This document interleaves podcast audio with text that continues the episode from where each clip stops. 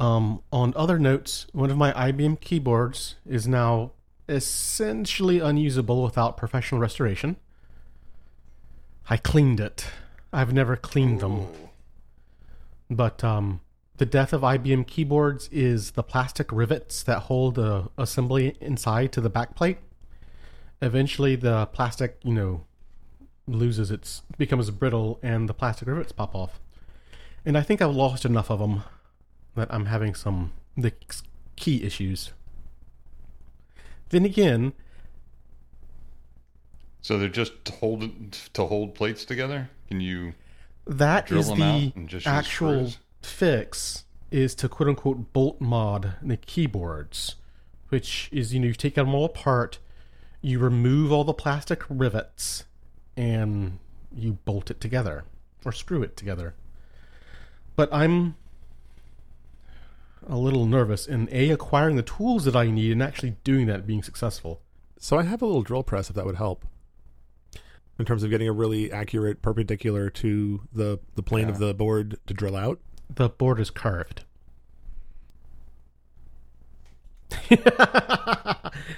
You're on your own. Good luck That with that. is the magic of the IBM keyboard. Instead of sculpting the keycaps, the keycaps are all the same, and the the backplate in the keyboard is curved.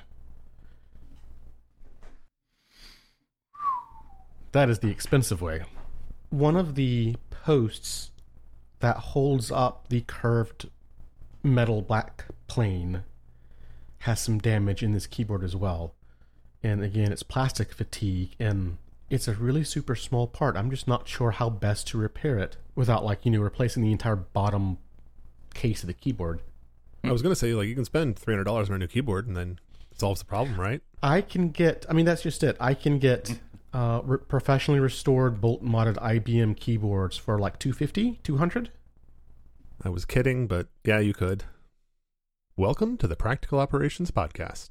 I'm Brendan Diesendorf. I'm Jack Neely. I'm Ken Mink. And I'm Jared Watkins. We are here to talk about the practical side of operations work. This week, we're talking about outsourcing and, well, insourcing. Are you interested in promoting practical experience in the observability, DevOps, and SRE spaces? We are. Consider sponsoring the Practical Operations Podcast.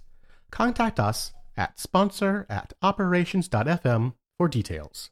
So this is a conversation that we've had a bunch of different times in, in various small places on this this podcast, but I wanted to have it more focused. We've been talking about this internally a little bit, and it's that decision of when is this worth hiring an external vendor versus doing it yourself. We're not talking about what used to be called offshoring. Um, there's a bunch of interesting and interleaved um, cultural and racial stereotypes that go along with that, and that is not what today's episode is about. We're talking about how do you manage the decision about hiring full-time staff versus hiring, you know, consultants or vendors or contractors to do work. And I think that figuring out that line of of building up a team to to tackle a problem versus acquiring a solution from a third party vendor, there's a lot of gray area, uh, especially as you know small companies scale to big companies, and it's really hard to reason about. I think. I don't know. Right now, my company's going through a contraction. We've been getting smaller. Money is super tight, and things still need to get done. And hiring staff is one of the things we're not allowed to do. So it's been pretty simple. And in most of the cases where I've been restricted budgetarily, you know, it's we have to do everything in house uh, because we just don't have budget to you know add that extra AWS service or or acquire that vendor's product. Yeah. Well, we're going the exact opposite. We can't hire, but if you need, if you can pay for it and it's just done, if it's just that done. we might be able to pay for. It. Yeah, if it's a one-time cost. Yeah. Years ago, when I was Granted, raise your hand if it's Yeah, ever remember, this is a just podcast. years ago, Jack and I were Uh, yeah. Jack right. and I were working at a university years ago, and the team that we were on supported two or three hundred servers, and our annual operating budget for technology, not for people but for for tech, was five figures, and it was low five figures, and that had to cover power supplies and hard drives and replacements and new machines. We essentially had no money to do anything, and everything had to be done in house. So there was never a conversation about, oh, we'll, we'll just buy a tool, we'll just pay a vendor, we'll we'll do something because there wasn't ever any appetite. Know, how do you most efficiently use that? Use those three machines that you have spare. And I've also worked in environments where it's we don't have time to think about it. It's going to cost too much money to have an engineer sit down and figure out the problem. And there's a pre-canned solution we can just pay for. Just pay for it. Just be done and move on. We have more That's the classic solution for Yeah, I like RDS in in Amazon. Why would you ever run a database when you know RDS can spin it up and back it up and it just work? Yeah, I mean, with with, Yeah. with companies starting today, sorry, with with companies starting today, I mean, I wonder, you know, when you start talking about raw cost of a, a EC2 instance or GCP instance, those are not necessarily cheaper than if you were to go out and buy a machine from Dell or some other vendor. And, you know, if especially if you were to break that cost over multiple years. But if you're going to have more than one machine, and you most likely are, then you start have to worry about things like how do you provision, how do you uh, upgrade, how do you replace broken hardware, and at that point, I believe the cost has shifted towards cloud instances at this point. I right? never want to replace another hard drive ever again. No, But I mean, years ago, um, some some folks on this in this recording were working at a large technology company together as contractors, and somebody had espoused the opinion that moving to the cloud off of bare metal was going to save money. And it's like, no, no, no, no, no, no. Cloud conversions are never about saving money in terms of like raw dollar cost. Cloud conversions are about being able to Yeah, move it's about faster, buying velocity. which lets you grow faster. velocity. Yep. There we go. Exactly. But it's not cheaper. R- Right. And I, I guess I mean total cost, like if you're a startup and you have one or two engineers, that that that engineer time is very valuable and very air quote expensive. So to be sitting there and figuring out, you know, how do we how do we How do a crimp an provisioning tool? Oh, cable. Oh, here's here's the foreman. Right. well, Well, that too. exactly. and in those cases, the the time that you're paying the engineers isn't even the cost of what you know having them work on a problem is, because you're also making the decision not to work on other things by making them work on either crimping a cable or whatever it is, or writing a, an inventory system. You want to have your engineers doing things that move your company forward. You don't want to be replicating other people's work. right now, our big thing is we are needing things done that we don't have the expertise for, but we also don't need it long term.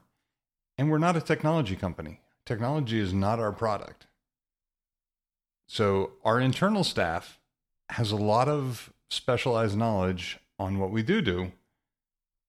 And we need to use that where it's where it's most useful don't have them doing and right now we're we have outsourced building a new AD structure. I Nobody in house knows AD and we have no I was about to say know. I, I don't know if I could even do that. like if someone held a gun to my head and say design an AD you know structure. I I don't know if I could actually do that anymore. I, I know I couldn't, but I'm pretty sure I could learn it. Well, yeah. I know several But that's great not a good use of my time. And that Yeah. And so we have paid somebody else to do it for us. and I think there's this tiering. And as much as I am a do it myself p- philosophy person, it just doesn't make sense. there's so there's so much infrastructure wise that you need to move the company forward to go back to what Brendan was saying that you know there's really no question about are you going to stand up your own data center or are you going to get an AWS account are you going to implement your own backups or are you going to use uh, AWS RDS uh, running your own Kubernetes clusters is not something I would really recommend to folks unless you're doing something very specific in your business model and that relates to, to to supporting Kubernetes. For most folks, uh, using GKE works just as well, if not better, than anything else. But yet, it's those uh, those things that move the company forward versus this other tier of of things that you could buy that don't necessarily move the company forward that fall into that we're really confused how to how to create a specific practice so we can outsource that right Yeah, and one of the big examples of this is things like this. The success of Datadog is a prime example. So Datadog does metrics and logs and observability and whatever as a hosted service. I make fun of Datadog a lot because I like them. They're a successful company. they do a good job of it. Like I think I think they charge too much, and I think their product isn't as good as it could be. But they have really won mind share, and a lot of what they've done is said, "Here's a really easy way to instrument your code with StatsD or with Prometheus or with Graphite or with whatever it is you want to use. We'll take it." And it makes it so compelling to say, "I'm just no look. It's easier to just implement their stack and not worry about it." But you have to be careful because in that data, in that in that stream of everything that you're dumping into your your observability observ, Why is that word so hard to say? pipeline. I don't know. It's frustrating. But in that in that stream of data, there's all kinds of stuff. We- We've we've all seen it where somebody is writing a chat application and then starts accidentally logging the text of the chat messages to the log output, and now that goes into your archive, and it's like, but that's customer data. That's not that's not a log. That what? And you have problems. Yeah, and I'm I'm sitting here trying to think like, you know, I, I would I would argue that especially at a startup stage, you're going to be doing a lot of outsourcing. The question really is, when do you start pulling some of those things in house as you grow? And what are the tipping points? What are the what are the break points where you say, okay, well, this can come back in? And metrics and logging, I, I would almost argue should be near not not necessarily near the end, but you better be mature before you start breaking those in because those can rapidly go up in cost. Yeah, that, that was why I brought up Datadog as an example. But like this is very similar to the RDS conversation. If you are if you're running these services that are complex and take a lot of brain power, when they're really small, it is very worth it to not hire an engineer or two engineers or whatever to just host it somewhere. But as it gets bigger and more complicated and more critical to the operation of your organization, you need to consider bringing it back in. You need to consider saying, um, no, this this one's actually big enough that we can hire people and really own this space. And definitely, logging and metrics are complicated, but at small volumes, it's hard to justify bringing in like internal And competency. it. observability companies are really in this super interesting space that I'm kind of jealous of. Um, there are a lot of observability companies out there in some various form or factor or technology, whatever. And it's it's this really interesting space to be in where you can charge by the byte, you can charge by the event. And if your company that if the client company that's paying for the observability solution is successful, their bytes, their events that they're sending as telemetry is going to grow exponentially. if the company isn't successful or doesn't have good team culture team management, and telemetry kind of gets forgotten and unmaintained, it also grows exponentially. and so it doesn't really matter if you, you know, are successful or have a great culture or not. Uh, your observability costs with a lot of vendors can go out of control really, really quickly, which kind of puts you in the situation of you're spending so much time trying to prune and maintain that pipeline that you're not spending any time in getting insight and value out of the data.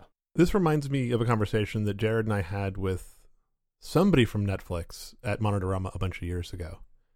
And they were grousing about like ballparking how much they spent on their dev environment. And it was astronomical, like what percentage of their budget went to observability and to their dev environment to allow them to operate at the speed they did. And Netflix was very aware of the costs and like how much they were spending on it but it's really easy to lose track of it and go, wait a minute, why did the AWS bill jump by fifteen thousand dollars this month?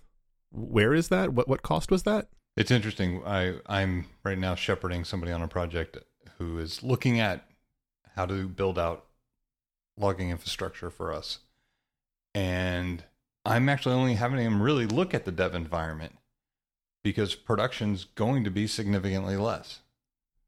If it works for dev and if it's cost effective for dev, eh, production's not much more.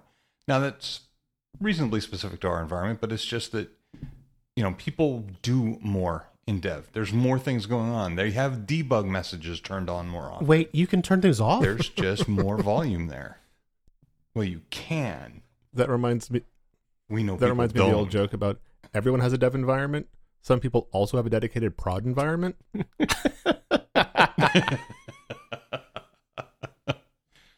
But like that's the ideal case where you know But it- what it's yeah. going to look like. That you're not you know, you're not fluctuating based on user traffic or something because you're not selling a technology product. You're you're doing something. You're servicing an internal team of people, so you have Right. a pretty good idea of what your state's going to look like. Whereas if you're doing a, a technology thing that is public facing, like a SaaS or an IIS or whatever service, then when you have a spike in demand, suddenly you have a spike in everything else.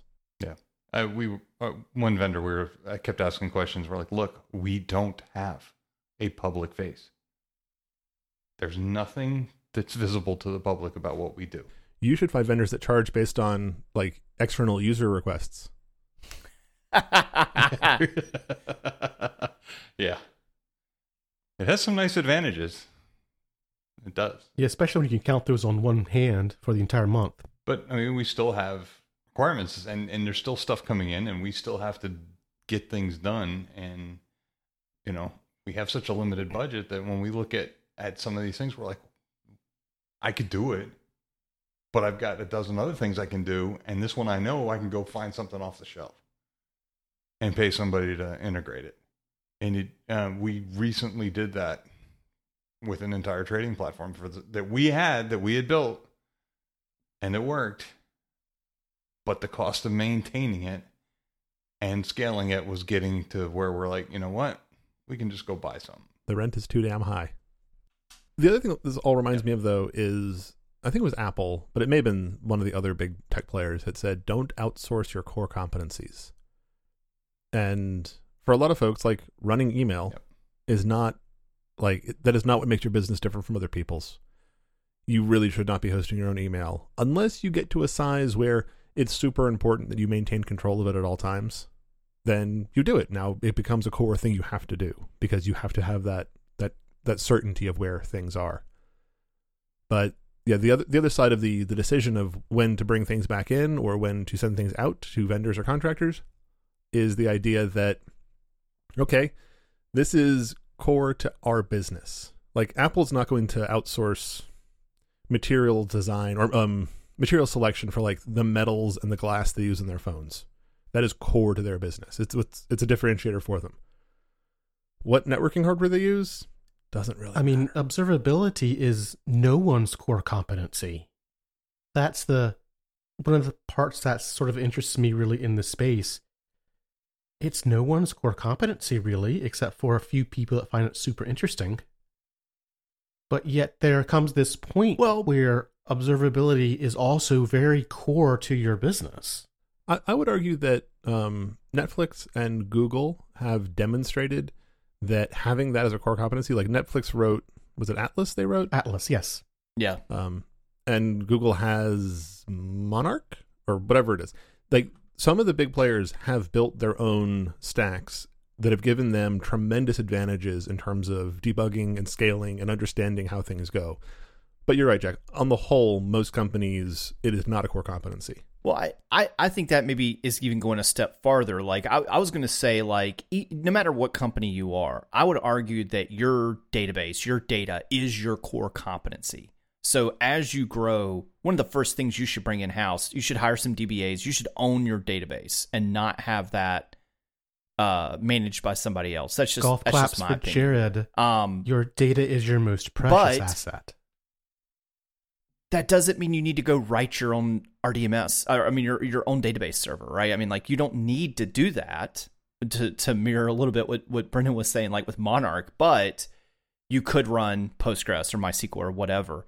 And I view monitoring very similar, although it's at the tail end of that. That's still user data. That's still data that is uh, key to you, and you don't necessarily want to hand that over to to, to a third party who can then end up leaking it. In the same vein, your source con- your source code tracking system, your bug sy- bug or ticketing system, um, your documentation system, all should really be in house. You should not hire somebody external to run it and have it hosted on somebody but else's servers. The cloud. Well, you can you can well, it, Not it's so much anymore. You don't have right. to run It's, it it's in dying off, but you could still get Jira and those others to run in your own data center. But that's getting I think they're discontinuing that this Yeah. year. Next Yeah, they are. Atlassian's really pushing Yeah. to end that. And yeah, there's so much of that precious customer data um, that gets into your ticketing system as you work through new customer facing issues that have, have that have caused a bug somewhere and you're trying to track it down and be able to reproduce it. But even if it isn't customer data, even if it's just, you know, how did we design this product? How did we decide which whatever we're doing?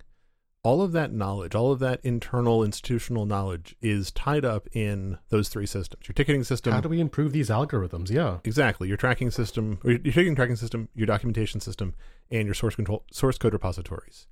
Those three things for anybody who operates tech in any way, not like Ken, you're mentioning that you're you're not a, a tech company that, that sells a tech product externally. Oh no, but algorithms are Like, everything Algorithms, for us. the documentation, and then the tracking of how did we do a thing. Yes. That is all core to modern business. You have to have those, and you have to understand them, and you have to own those well. And a lot of folks sort of like, yeah, we just want to hire somebody. It's fine. It's like, oh, that's that's not And so I- good. Really not enjoy running Jira myself. No, but you could run GitLab, Oh, true. which which uh, solves all three of, or to a, to a degree, what Brendan was just saying. Because there's your there's your source code repository, there's your ticketing system, and you can also do documentation through either pages or something, or even within issues or something else. So And GitLab's a really great product now. Now that I've acquired some experience with them.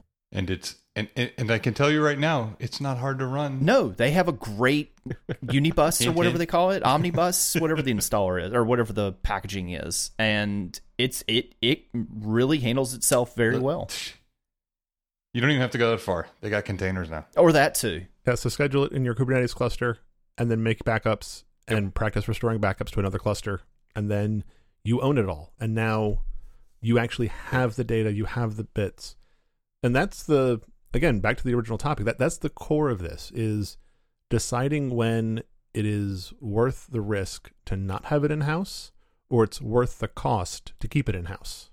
Do any of you have like a rule of thumb or a a general yardstick by which you measure like in terms of dollar cost or Of late, I've started measuring you know, dollar cost with vendors by you know how many FTEs is that?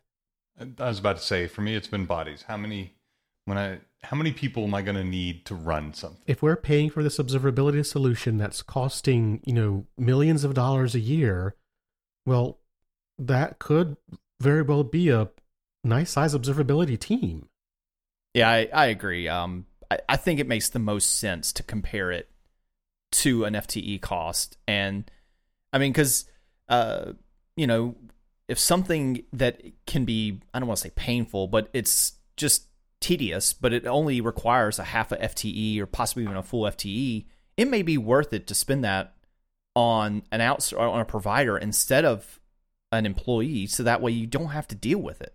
Well, it's also it's not just FTE because even if I run it in house, I'm going to be paying A- AWS Right. costs. So Yeah, that's the know, hidden cost what that is I my see in my cost? field quite often.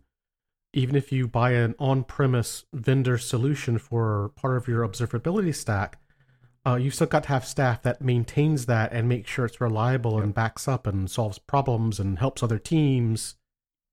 it is amazing how how it's amazing how much that gets missed in the um, upper management discussions on in or out. Is you know, hey, yeah, well, even if we bring it in, we still have to run this many EC2s, or it's going to be a database, an RDS instance Even if of we this send it out, we've got to have the same staff uh, maintaining the product and making sure it's usable. and conversely um, years ago we were looking at a a, a very expensive logging platform I've been trying very hard not to name them. and the license fee was more than we were currently paying for all of the hardware and the staff time to run it. And people really wanted to move to it, and that was we looked at it and we said, okay, so we pay the license fee and we double the hardware footprint and we don't save any FTEs because we instead of maintaining the open source thing we've been maintaining, we're now The vendor maintaining the vendor provided thing that we have to learn and maintain. So the costs the the runtime cost doubles, we add a licensing cost and the FTE count doesn't change. This is not a sound financial decision. We can still do it, but it, like in terms of now you have to weigh are the benefits of the very expensive vendor I mean, product. maybe there's some specific analysis or workflow that that enables that's super valuable to to moving forward, but I doubt it. Yeah. It, it's not saying no, it's saying your justification bar just got really high. yeah, W- one thing that I've always, uh, I guess, pondered on or, or thought about, and mainly because I I do have a, I guess, or I focus on the technical aspects of it, is it's always interesting to see when companies come back in and build out their own data centers and stuff. And obviously, for like Amazon or Google, that makes sense because that's their core competency, right? But even Twitter, I think, are they still? Do they still have hardware, or have they finally moved to the cloud? I, I can't remember, but for the longest time twitter ran their own data centers. And uh you know as a a technology company they're a technology company right? Um you know it's it's debatable whether that actually makes sense but it's always been fascinating to me to see which companies do that which companies actually go out and go down to the lowest level and say we're actually we're not even going to we're not even going to rent colo. We're going to build our own data centers. We're going to manage the relationships with the uh, telecommunications companies to get bring in different fiber. We're gonna uh, staff up people to manage those NOCs. We're gonna uh, handle all the data, or I mean, all the hardware, and I mean, some of them even uh, Amazon and Google, uh, Facebook build their own hardware, and just seeing that, I've, I've I've always, you know, I'm not saying that that makes sense for a lot of people. It's just always, I guess, for the the tech enthusiast in me, it's always interesting to read about that and uh, all the advances that some of these com- or some of the great links that these companies go to to edge out just that much I mean, more. especially the. Facebook um, part of that story. Facebook's core business isn't, you know, renting you an API to do cloud services.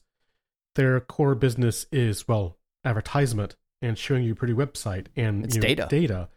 So, yeah, data definitely needs to be their core competency. Data, they need to keep that in house, like we've we've already discussed. That theme works true, but the fact that they have scaled beyond, uh, for most part, using a standard cloud provider, um, when they don't specialize in providing those same services, is really interesting to me as well, because I think that sort of elucidates uh, uh, that point Well- of there comes a point where this isn't your core competency, but it's so core to your business.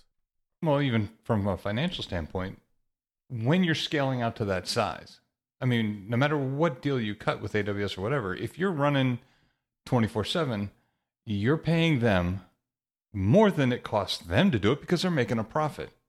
So if you run it yourself, you don't have to pay that. You don't have to pay the, the their profit margin. Right. Well, and then also you get the benefit of, I mean, especially, I mean, because Facebook leads that. What is it called? The open hardware, uh, open compute. open compute. Thank you. Um, you know, they can actually make decisions on how the hardware looks, and as we've seen from Apple's latest M1 chips, when you control the stack vertically, you can really optimize Yes. things. And you know, while the M1 may be lackluster in some of the other performances, just the tiny little things like window animations because they know how or they they they they, they built the compiler, they built the the programming language. They have control of it all to the point to where those tiny little things that are done thousands and thousands of times can be optimized from software to hardware. And you know, somebody like Facebook, that pays for them to have that kind of control. Well, the other thing Yeah. to me about open compute that's even more interesting than the servers is the network infrastructure. Yes. Because like 90% of the features of the high end Cisco gear people don't use or they don't need. They, they need their particular 10%, right? right. So in the open compute world, the networking side of it, you get these crazy, crazy fast network switches and routers and whatnot that have exactly the features that that company needs and nothing extra. So they're not paying for the ability to possibly turn it on later.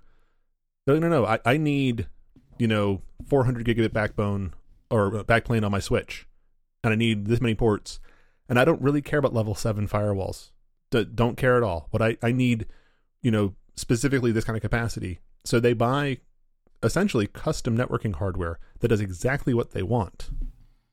And that's the that's one of the huge advantages to somebody like Facebook who does so much data movement inside their inside their own data centers that having control of the networking hardware is almost as important if not more important than controlling which kind of servers they get. Well, and also, wasn't that one of Amazon's first custom ARM chips? It wasn't actually for their compute. Uh, it was actually for their networking gear, wasn't it? I'll have to look that up. That sounds right, but I'm not 100% on that one. Yeah, I wouldn't want to put money down. Don't know. And I know that Apple runs their own data centers, but I don't know if they do custom hardware. Obviously, Google does their own data centers and their own custom hardware because they've talked about it for what, 15 years now? Yeah, I've been to um, a couple of conference presentations about some of the really cool hardware that Facebook is working with. And you can find it on eBay. Like, you can find the older generations as they offload older equipment. And some of it's like, if I had a non standard size rack and appropriate power, I would totally pick some of these things up. But I. Your dryer Bridge plug is already used for your coffee machine. Pretty much, yeah. I, I think to sum it up, though, you don't start off trying to run your own data center. Uh, you, you obviously outsource a lot of things, but then prioritize bringing in talent slash uh, expertise on keeping your data close, whether that's the database or uh, source control, something like that, and then you branch out from there. and the bar is pretty high for for data center having a data center on premises and having a success, successful company that's driven by that. Uh, but there's the same story for observability. If you're a small startup go buy datadog go buy honeycomb.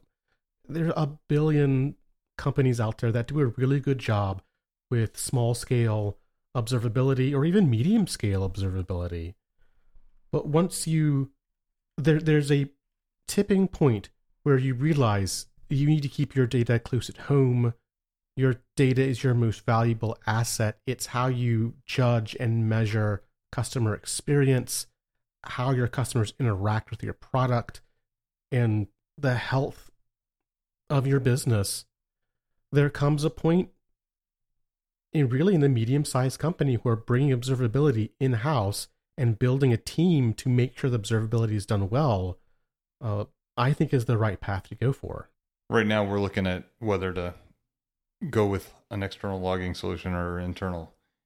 And it's really tough because we're so small that paying some somebody or setting that up internally is is a tough bar to to to get to.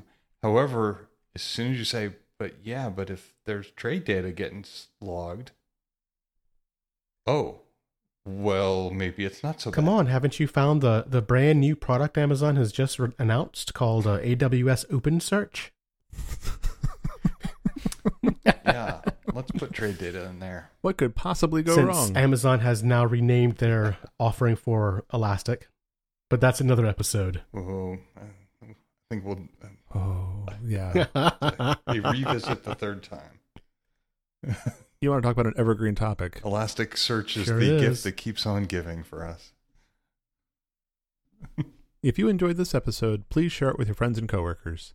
We would also appreciate folks taking the time to rate the show in Overcast, Apple Podcasts, or your favorite podcast directory.